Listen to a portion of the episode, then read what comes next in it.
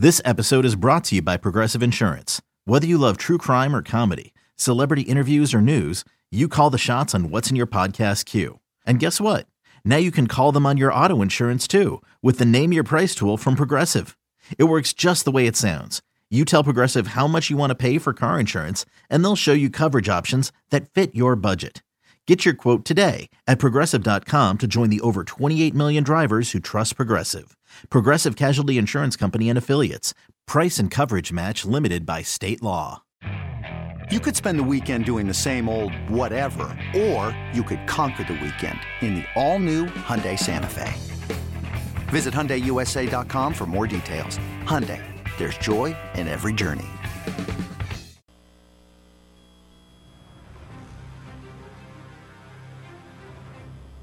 It's life in the NFL when in decision making like that. And I think that from where my mindset is, is that I know that the quickest way to win a game like that is to score touchdowns, not field goals, especially considering who's on the other side. And to me, when you feel like you're in an advantage situation, when you don't feel like it's a gamble, when you feel like this is an advantage for you, then that's going to be our mindset. Okay. And I don't think that any decision that we made tonight, I made tonight, was a gamble. We felt like it was an advantage situation for us, and that's why we did it. If we didn't feel like that was the case, then we would have kicked a field goal or we would have punted.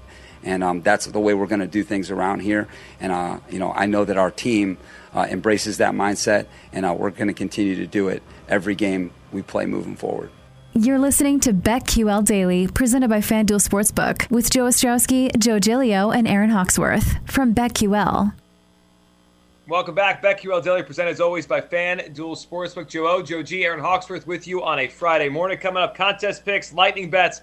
Right now, though, we go out to the Roman guest line. Joining us, Ed Egros from FanDuel, More Ways to Win, and Bally Sports. Ed, we got to start with last night. Uh, I need your thoughts. I saw you were tweeting a little about it today on Brandon Staley, how he managed that game last night, and really just the way Brandon Staley coaches. Because although he's not the first one, we've seen more aggressive coaches. John Harbaugh has really gone to that degree as his, as his career's gone on and with a lot of success. Brandon Staley's become like the poster guy now, right? He's the one that everyone points to. What did you make of the decisions last night uh, in general? And then um, your thoughts on the way Staley is kind of approaching every fourth down and, and most of these decisions he's made this year? Certainly. So there are three points that I would make to this. Number one, in terms of each individual fourth down decision that he made, I agree with all of them. I think in terms of you know what the models say, uh, situation in the game, opponent, all of those things. I completely agree that what he did was the right move in every situation. So that's number one. Number two, uh, the bite that you played, I think, is interesting because he's not necessarily saying, okay, well, the models are telling us to do this or the analytics are pointing uh, in this particular direction. What he's saying is, look, the Chiefs have a potent, lethal offense. They're going to score touchdowns, so we need to keep up and score touchdowns as well it's not an analytical approach that he's pointing to and yet we seem to get into the semantics of oh the analytics are saying this and so that's what we need to be arguing. No staley is saying it's about the strength of competition he's going up against. And to me that's how we should be arguing this. Do you feel like that, that the chiefs are just as good as they were a few years ago to where you have to score touchdowns instead of field goals to keep up with them because at some point Pat Mahomes is going to find Travis Kelce who's going to have incredible yards after catch. That's the argument we should be having. And number three, I think this is more of a macroscopic level that has nothing to do with Brandon Staley. We argue about fourth downs way too much. Yes, they matter. Yes, I agree with the decisions. And yes, I believe in aggressive play calling and all of that stuff. But – in terms of play calling and play design, that matters a heck of a lot more than how often you are going on fourth down for. And the reason for that is look, you can go for fourth down, but if your play design is terrible and you're not going to make it, well, then the decision really doesn't matter. If you're going to kick a field goal or punt it, then okay, well, then your play design doesn't matter anyway because you never get to execute it. Play design and play calling matter that much more than fourth down decision making. The problem is it's how do you argue that? How do you argue that? Oh, given this, uh, you know, too too high safety uh, thing, that you should have run this play or you should have run this route if you are, you know, the Z receiver, whatever it is. That's a much harder conversation and debate to have than whether you should be going for it on fourth down. To me, if you are to be the the more intelligent football fan, if you are to really dig deeply into the sport, play calling and play design should be what get the lion's share of your attention. Uh, but we're not doing that. Instead, it's real easy to talk about fourth down decision mm-hmm. making mm-hmm. because either you did it or you didn't. And to me, it's a little too simplistic for what makes good football decision making. Yeah, we have the results in hand, so it, it's mm-hmm. easy. Yeah. We, we can just pick pick whichever side we want, and guess what? If Jared Cook doesn't drop that walk in touchdown, this is not a big deal. Or people are praising Staley. If Kelly doesn't fumble the ball at the end zone, like we're probably not even talking about it. right. Um, so I, I have no issue with the fourth down decisions. The only question I did have is if you're going to be that guy and you're going to go to the what we now call the extreme why not go for two to go up by nine against that guy? And that's a fair question. But I, I would also push back and say, well, if you are up eight, then that is a much higher win probability uh, than it is going up seven. Seven. And, you know, who's to say that the Chiefs are not going to go for two if they're down one? That's also something that should be factored into this decision making. And I, I, I believe it was, uh, you know, last Thursday, if I'm not mistaken, uh, if I sort of remember my situations correctly, because they blend together. But I, I do recall that if you, you know, go for two and miss, then your opponent, uh, or no, no, what was it? It was uh, down nine, going for two uh, right. uh, to make it a one possession game to make it seven. Well, mm-hmm. if you're down eight, or you know, you're you're at nine uh, because you went for two and you miss. Well, then your opponent can go for two and then make it a three possession game, and then essentially the contest is over. So I do believe that you know analytics does have this stuff baked in. You know, to say that it doesn't preposterous, but it does matter in terms of what your opponent is going to do, and if they are going after opportunities uh, to tie, take the lead, whatever it is. I think that decision making does matter uh, in sort of in that microcosm. Uh, if they felt like the Kansas City was going to go for two, potentially go for the win because they were on the road, they were clicking, all of that stuff, then I think that matters in the conversation as well. Ed, with COVID just running rampant for so many teams, how are you handicapping these games? Are you waiting? Do you have any tips for us? I think waiting is not necessarily a bad thing. And I know it's uh, weird to say that uh, in the betting space because the sooner you bet, the better historically. But what's fascinating about uh, this year in particular is that closing line value, CLV, has not mattered very much a lot of people who are betting earlier in the week are seeing the market move in their direction and losing the bet more often than not. And typically that's not what happens. Usually the market is fairly good about moving a line in the right direction because it wasn't sharp and then it becomes sharp. But for some reason, that hasn't been the case. And I wonder how much of that is just simply a lot of bettors coming into this space who don't necessarily have the experience or the knowledge of how this is supposed to go. And so, because of that, all of a sudden you're going to have inefficient lines to begin with, and then it's going to get worse because people are overreacting to, to information or they're reacting to the wrong information. And I feel like by waiting, you can exploit sort of that inefficiency of knowledge when it comes to thinking, oh, because this is happening, therefore we need to go in the other direction. Just because there's COVID news doesn't necessarily mean that the line should move really at all if you have great backups, great coaches, great play design, things like that. Ed, your thoughts on the line movement with the Jacksonville Jaguars this week? Urban Meyer out, a disastrous coaching tenure is done. Uh, Bevell's going to take over the, the final four games, and the line has moved considerably. We're talking about a five point favorite here. The Jaguars are favored by five. What do you make of them? I mean, do you think Urban Meyer was holding them back so much that this is appropriate, or, or are we all overreacting because we want to bet on the Jaguars now?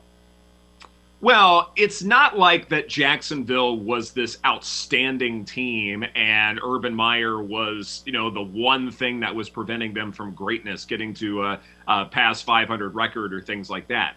I do believe that this is an overreaction. I felt like that Houston had a great opportunity to win on the money line here, and to me, this looks like it's going to be more money. Now, I do understand that, yes, when you look at this season in a nutshell, that head coaches, in terms of absences, things like that, really hadn't mattered very much. And that's in large part because play calling and play design, it's already installed. And now the players just need to go out there and execute. And the assistants know what they need to do, they know what the plan is. And then that's fine. Uh, we saw it with Cliff Kingsbury. He wasn't there for a game. That turned out to be just fine. And there are other examples as well. You can also point to, say, when Jon Gruden was let go of, uh, that the Raiders at least won that first game before things started to fall apart. And so I feel like that we are all assuming that this is exactly the same situation and that Jacksonville is going to be inspired again. They're going to have that adrenaline rush and they're all of a sudden going to go out there and uh, take it out on Houston. Another day is here and you're ready for it. What to wear? Check. Breakfast, lunch, and dinner? Check. Planning for what's next and how to save for it? That's where Bank of America can help. For your financial to-dos, Bank of America has experts ready to help get you closer to your goals. Get started at one of our local financial centers or 24-7 in our mobile banking app. Find a location near you at bankofamerica.com slash talk to us. What would you like the power to do? Mobile banking requires downloading the app and is only available for select devices. Message and data rates may apply. Bank of America and a member FDIC. When you need mealtime inspiration, it's worth shopping Kroger, where you'll find over 30,000 mouthwatering choices that excite your inner foodie. And no matter what tasty choice you make, you'll enjoy our everyday low prices, plus extra ways to save, like digital coupons worth over $600 each week. You can also save up to $1 off per gallon at the pump with fuel points. More savings and more inspiring flavors make shopping Kroger worth it every time. Kroger, fresh for everyone. Fuel restrictions apply. I don't necessarily believe that's going to happen in this spot because I think, in large part, that Jacksonville has already been falling apart, that there really hasn't been that much direction in the first place. And also, the timing of the firing matters a good bit. I mean, this is also a part of the week where now all of a sudden uh, coaches, you know, staffs, they're having to adjust on the fly. And I'm not sure that's going to work given the time that all of a sudden they can figure out within a full week how to game plan for such a departure. Two Saturday games, uh, QB three for the Browns now. So the Ravens are favored by three and a half on the road, total of 38. Uh, the nightcap, Colts, two and a half point favorites, even though New England was favored on the look ahead, and there's been no football between these two teams uh, since they were both on bye. But uh, Colts minus two and a half, total 45 and a half. Do you have a strong opinion on either Saturday game?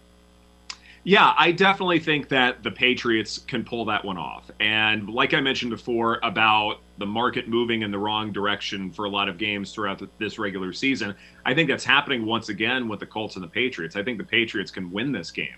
This is in large part because what the Colts are doing as far as the ground game is concerned with Jonathan Taylor and that offensive line, it's historic. And it's not just better than everyone else this year, it's better by a mile. And you have to respect that. And yeah, it's a much better ground game than what the Patriots are rolling out there, uh, despite what we saw on Monday night and all that stuff. But Mac Jones to me is largely the difference maker. I mentioned before about play calling and play design. You know, Bill Belichick is one of the worst fourth down decision makers in football right now in terms of when he should be going for it and the fact that he doesn't a lot of the time. But his play calling and play design is so much better than just about everyone else's that he's able to overcome that. Uh, what Mac Jones is doing with out routes has been unbelievable. When how they're doing the ground and pound, all of that stuff. That I think is going to overcome what the Colts are capable of doing. Now I do like the over. I think both offenses can score in this situation, but yeah, I think the Patriots can pull this off in large part because the balance is good, making it unpredictable, and I think the Colts defense uh, has been banged up a little bit. In some places, they might be getting healthier, they may not be but I don't think they have as many answers, unlike, say, what the Patriots defense can do to at least slow down Jonathan Taylor or mix up coverages with Carson Wentz to force him into mistakes. Ed, um, another game that I think is interesting the Bengals, um, two and a half point underdogs in Denver. I'm wondering if the wrong team is favored. I like the Bengals, but I'm curious your thoughts in this game. I'm sorry, Aaron, but I like the Broncos here. And I know that I, I, know I, I know we're getting into the Teddy Bridgewater thing, and you're all gonna make fun of me and bring up the graphics, and that's what you do. It's fine. You know, I'm, I'm a big boy, but I'm gonna say it again. I believe in Teddy Bridgewater. I don't think he stinks. I think he just had a bad week, and sometimes he has those. And I know he can be a bit of a check down quarterback, but sometimes if you're a check down quarterback with the receivers he has, it turns out just fine. And I think this is going to be another situation. How he does in the rollout game is just fine. Uh, you know, there are a lot of good pieces. The ground game is obviously good. I think we can all agree upon that. Uh, regardless of how home field advantage works uh, this year in football, I think Denver will always have altitude. They're always going to be the mile high city and so that means that they're always going to have a, an extra advantage, uh, you know, above everyone else. I do think that Joe Burrow can at least keep this game interesting and keep up, uh, whether he's down big or up, or you know, it's going back and forth. I, I do think that both teams can score here. That's another game where I like the over, but Denver has something to where the drive is such to where they are a serious playoff contender uh, especially given the state of the division. And they know they have to win games like this. I, I, think that matters a good bit as far as coming out with unique things uh, that Bridgewater knows how to execute. I do love Denver in this spot. Teddy covers. He does. he does. If he does nothing else, he checks down and covers. Checking down and covers all that matters. Ed, let's talk about a, a game that's almost a pick 'em now. It's come down. Tennessee, a one point favorite in Pittsburgh against the Steelers, 42 and a half on the total. Uh, what do you make of this game? Interesting. Two AFC AFC teams in the race, and obviously Mike Tomlin extra time. He's an underdog. I always like Tomlin when he's an underdog. Yeah, and I understand why. I've got the utmost respect for for Tomlin here, but offensively, there's still a lot of questions with the Steelers. I mean, the Pat Freiermuth thing is has been you know a real savior. Had they not had that, uh, had they not had some reliability uh, with a young tight end, uh, where would they be in this spot? Uh, that's been fascinating that that sort of came out of nowhere. But uh, given given the investments uh, in in the ground game, at some point, you know, Ben Roethlisberger does have to win some games for you, and I, am just having a tough time trusting him in the spot.